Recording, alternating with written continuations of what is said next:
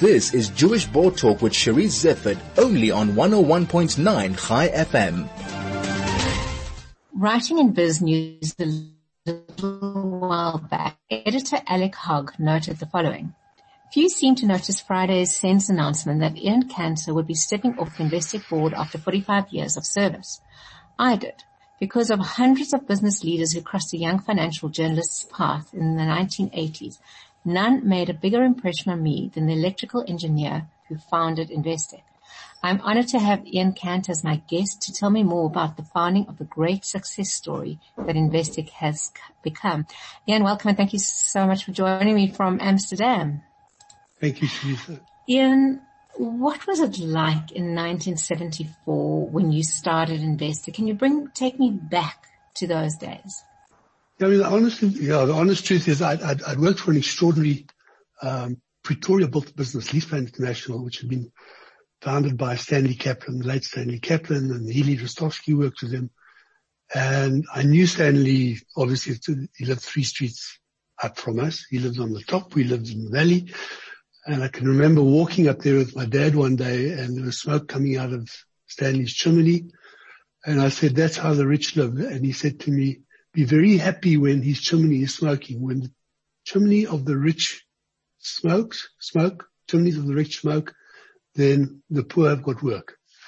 I, I never forget that. Anyway, and uh, he, I then joined IBM and uh, he approached me because I, I, was selling to the finance industry and he approached me and said, would you like to join LeasePlan?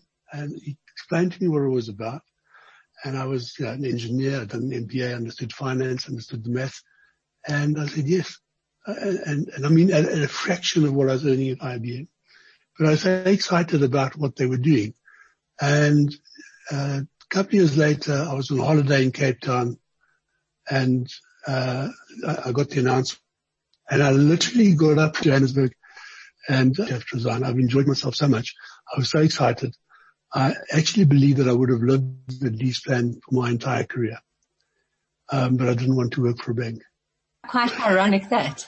And uh, I then I, I, then went to a number of Christmas parties that evening because it was that time of year. The first being lease uh, LeasePlans. So yeah, speak to all the guys and say goodbye. Then I went to IBM party, which was all at the Sunnyside Hotel in Johannesburg because they were right next door. And then I went with a friend to the NCR party where I met another IBM client of mine a guy called Ivor Michael Allen Wesley Lewis, not Jewish, Welsh. And he was chairman of Hosken Consolidated Investments. The Hoskens and the Lewises had married into the Hosken family. They're all Welsh. And, um, Michael said, what are you doing? And I said, nothing. And he, everybody had had a bit to drink. We had a few beers, arms around me. And he said, no, uh, you're starting tomorrow as our investment manager. So I said, fine, Michael, send me a letter. I mean, yeah, joke. I started the next day. And, um, when we'd made quite a lot of, done quite well out of the portfolio at that time, 1974, March 28, we'd sold a lot of gold shares in 74.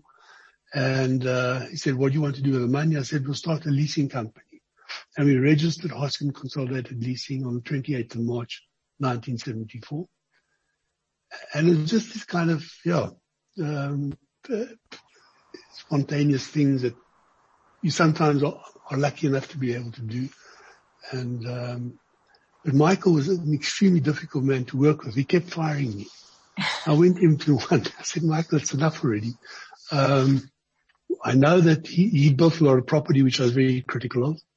And, and in 76, for anybody was around, was a dramatic period in South Africa and and the UK, America, globally, um, industry stocks had collapsed, property values had collapsed. So I said, I will, we'll buy, and we was Errol Goldman had joined me, and uh, we were very friendly with Larry Nestadt, whose father had an interest in the group. Larry joined us because they would help us get a banking facility. I mean, it wasn't a lot of money, but that was the three of us. And so we bought it from Michael so that he could get the money back to pay off the debt on the properties. So you we had a leasing company and changed the name to Investec. Ian, your first company was in town, in Mooi Street, is that correct? Uh, well, town, did you? no, it was in Braamfontein, and that was Hosken Consolidated Leasing, and then that the IGI was part of the group, and when IGI moved to Mooi Street, they offered us premises, and we said, "Yeah, lovely, we'll move with you." And then watching Investec grow over the kind of last 35 years, what has that been like? And how does one ensure that you're always going upwards? I, I, get a lot of the credit and it really wasn't me. I mean, people like, um, Larry and Errol in the beginning did a hell of a lot. Um, I wasn't sure that, that they could pay me a salary. So, and, and I was very keen to do a PhD. So I went to teach at Wits. So while working with Investec, I was teaching at Wits and hoping to do my PhD but Investec got in the way of that and, um, eventually had to give up. But, uh, yeah, I mean, I really, I love the teaching and I love the research.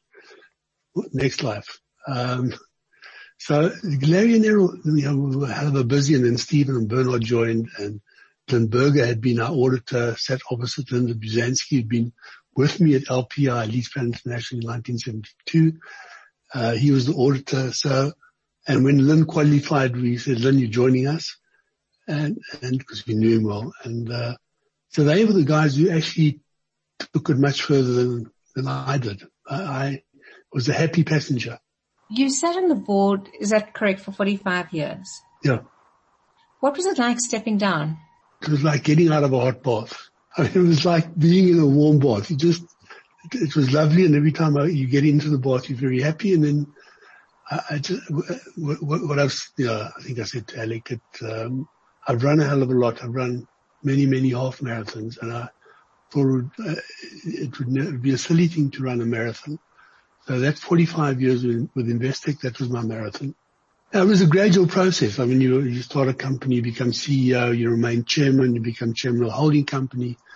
And I was that until 2002. So it's a gradual process and you, then you get off the bank board of some subsidiaries, you get off the board, off the committee. So, you know, it's a, it's quite a natural process. For me, it was. You obviously living in Amsterdam. Uh, what are you doing there? Um, yeah, uh, when I got to Amsterdam, we, um, I said, I'm going to do something. So they said, well, if you do something, take us with you.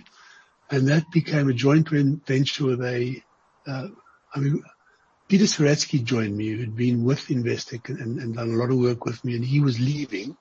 I wasn't poaching, and I wouldn't poach. And we went and saw 185 banks. And one of them was a bank called Credit Suisse First Boston. At that stage was the Goldman Sachs of today. They were extraordinary. And there was a very nice man called Robert Ginyard, extraordinary, brilliant man, said, we want to do business with you and they saw South Africa as opening up. They were right. They were, kind. this was 1984. They were five, six years too early. And, um, but nevertheless, I mean, we, we did a joint venture with them and, uh, eventually that thing bought a bank in Holland called Bank Insinger de Beaufort was a very established 1790, uh, 1779, 1769, I can't remember exactly. And, um, very good name and had nothing in it. I don't think anybody even knew it was a bank. And it was the same as when we bought Cape Trustees and Executors. You know, it was a kind of shell. And okay, that's useful. And, um, as that grew, Investec had an interest. They retained the interest. Um, well, I don't know where it is we're liquidating that business today because it was eventually sold to Credit Bank Luxembourg. Uh, so I got very sick and that's a long story. We had to support the bank because people were worried what happens if Yen uh, doesn't survive. And so we sold the bank over a period of 10 years to uh, a thing called uh, BNP Paribas, Banque Nationale de Paris, biggest bank in Europe. And, um, and eventually that was on sold to Credit Bank Luxembourg. I disappeared. That was three, four years ago. But along the way, you're liquidating shares in Investec and, and, and insting as you get older. And we started building a little fund with that and we bought a business by accident, which is a very exciting business.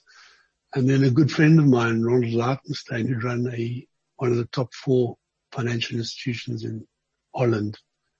Um, for personal reasons, he had a severely disabled child, wanted a different lifestyle. I said, good, Ronald, we're in business. Um, and so we've got a number of things that we do together in that business, together with the former uh, financial director of Insinger, or CFO if you want, um, Bank Insinger, Rob Moy.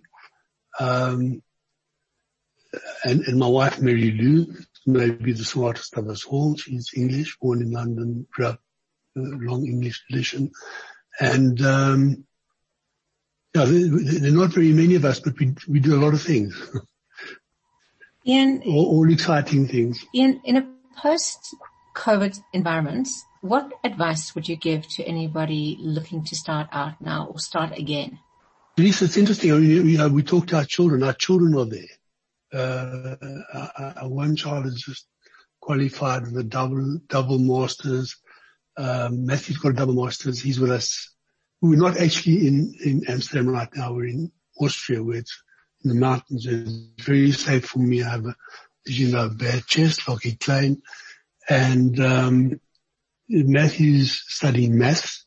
I said, I really want to use this time to do something I always wanted Evelyn uh, and a good friend started baking breads in our house in Amsterdam. So it became a bakery and everybody wanted the breads and they were selling them. I mean, all of your chair. Ian, thank you so much for joining me. Teresa, you've been a wonderful host. Thank you. Yeah.